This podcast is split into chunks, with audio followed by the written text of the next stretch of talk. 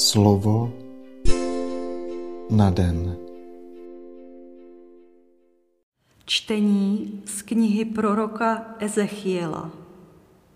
Tak praví pán hospodin.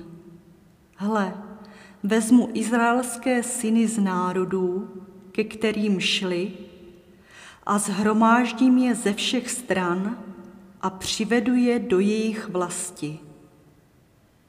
Udělám z nich jeden národ na zemi, na izraelských horách. Všichni budou mít jednoho krále, nebudou již dvěma národy, nebudou již rozděleni na dvě království. Už se neposkvrní svými modlami a bůžky, všemi svými hanebnostmi, a až je vysvobodím ze všech jejich nevěrností, kterými se prohřešili, očistím je a budou mým lidem a budu jejich Bohem.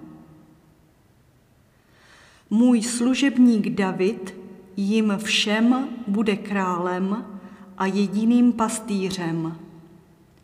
Budou následovat má nařízení, mé zákony budou zachovávat a plnit. Budou bydlet v zemi, kterou jsem dal svému služebníku Jakubovi, kterou obývali jeho otcové. Budou na ní bydlet on i jejich synové, i synové jejich synů navždy.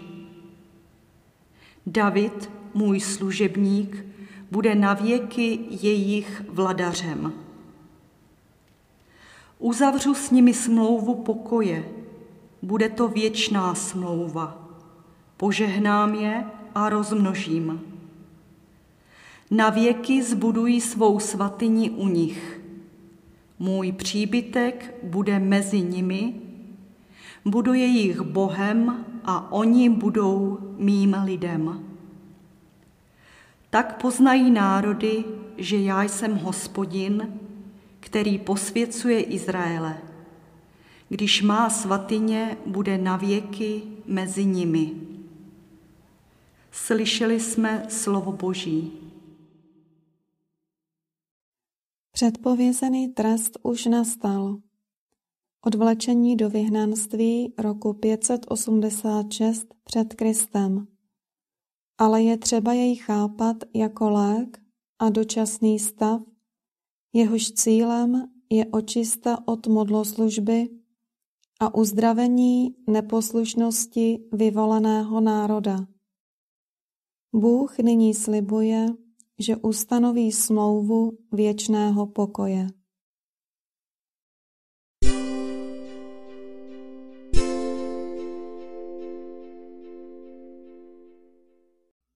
Slova svatého Evangelia podle Jana Mnoho z těch židů, kteří přišli k Marii a uviděli, co Ježíš vykonal, v něj uvěřilo. Někteří z nich však odešli k farizeům a pověděli jim, co Ježíš vykonal. Velekněží a farizeové svolali proto veleradu a radili se. Co máme dělat? Vždyť ten člověk koná mnoho znamení. Necháme-li ho tak, všichni v něho uvěří, a pak přijdou římané a vezmou nám svaté místo i národ. Jeden z nich, Kajfáš, který byl v tom roce veleknězem, jim řekl. Vy vůbec nic nevíte ani nemyslíte na to, že je pro vás lépe, když jeden člověk umře za lid, než aby zahynul celý národ. To neřekl ze sebe, ale jako velekněz toho roku prorokoval, že Ježíš musí umřít za národ. A nejen za národ, ale i proto, aby rozptýlené boží děti zhromáždil v jedno. Od toho dne se rozhodli, že ho zabijí. Proto Ježíš už mezi Židy veřejně nevystupoval, ale odešel odtamtud do kraje blízko pouště, do města zvaného Efraim a tam pobýval s učedníky.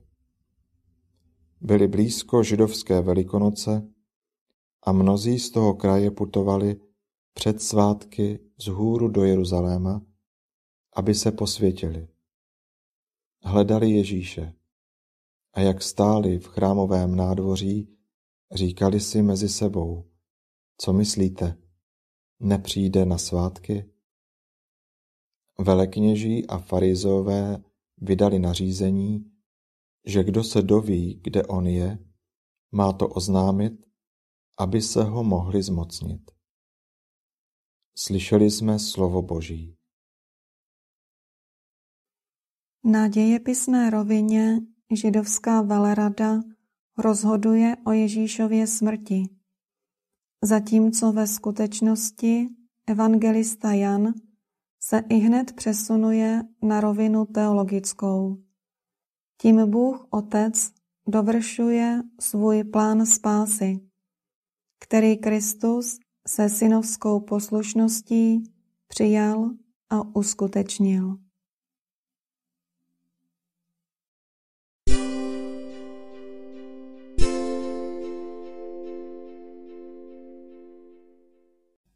Bože, náš Otče, ve své nevýslovné lásce jsi dovolil, aby tvůj milovaný syn čelil odmítnutí a nenávisti světa. Dej nám, které jsi vyvolil, abychom ti patřili, sílu svého ducha.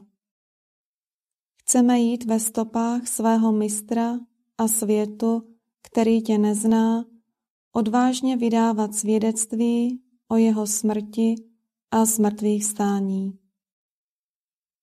Dej, ať při podobnění Kristu odpovídáme na nenávist láskou, na násilí mírností, na odplatu odpuštěním, na nepřátelství nabídkou pokoje a na proklínání požehnáním.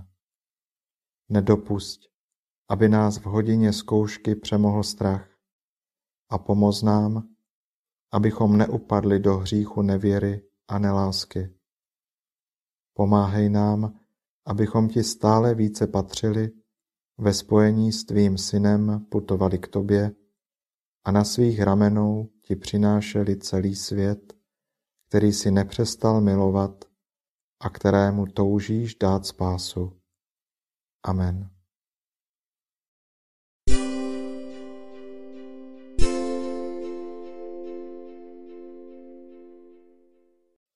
Dnes si často opakuj a žij toto Boží slovo.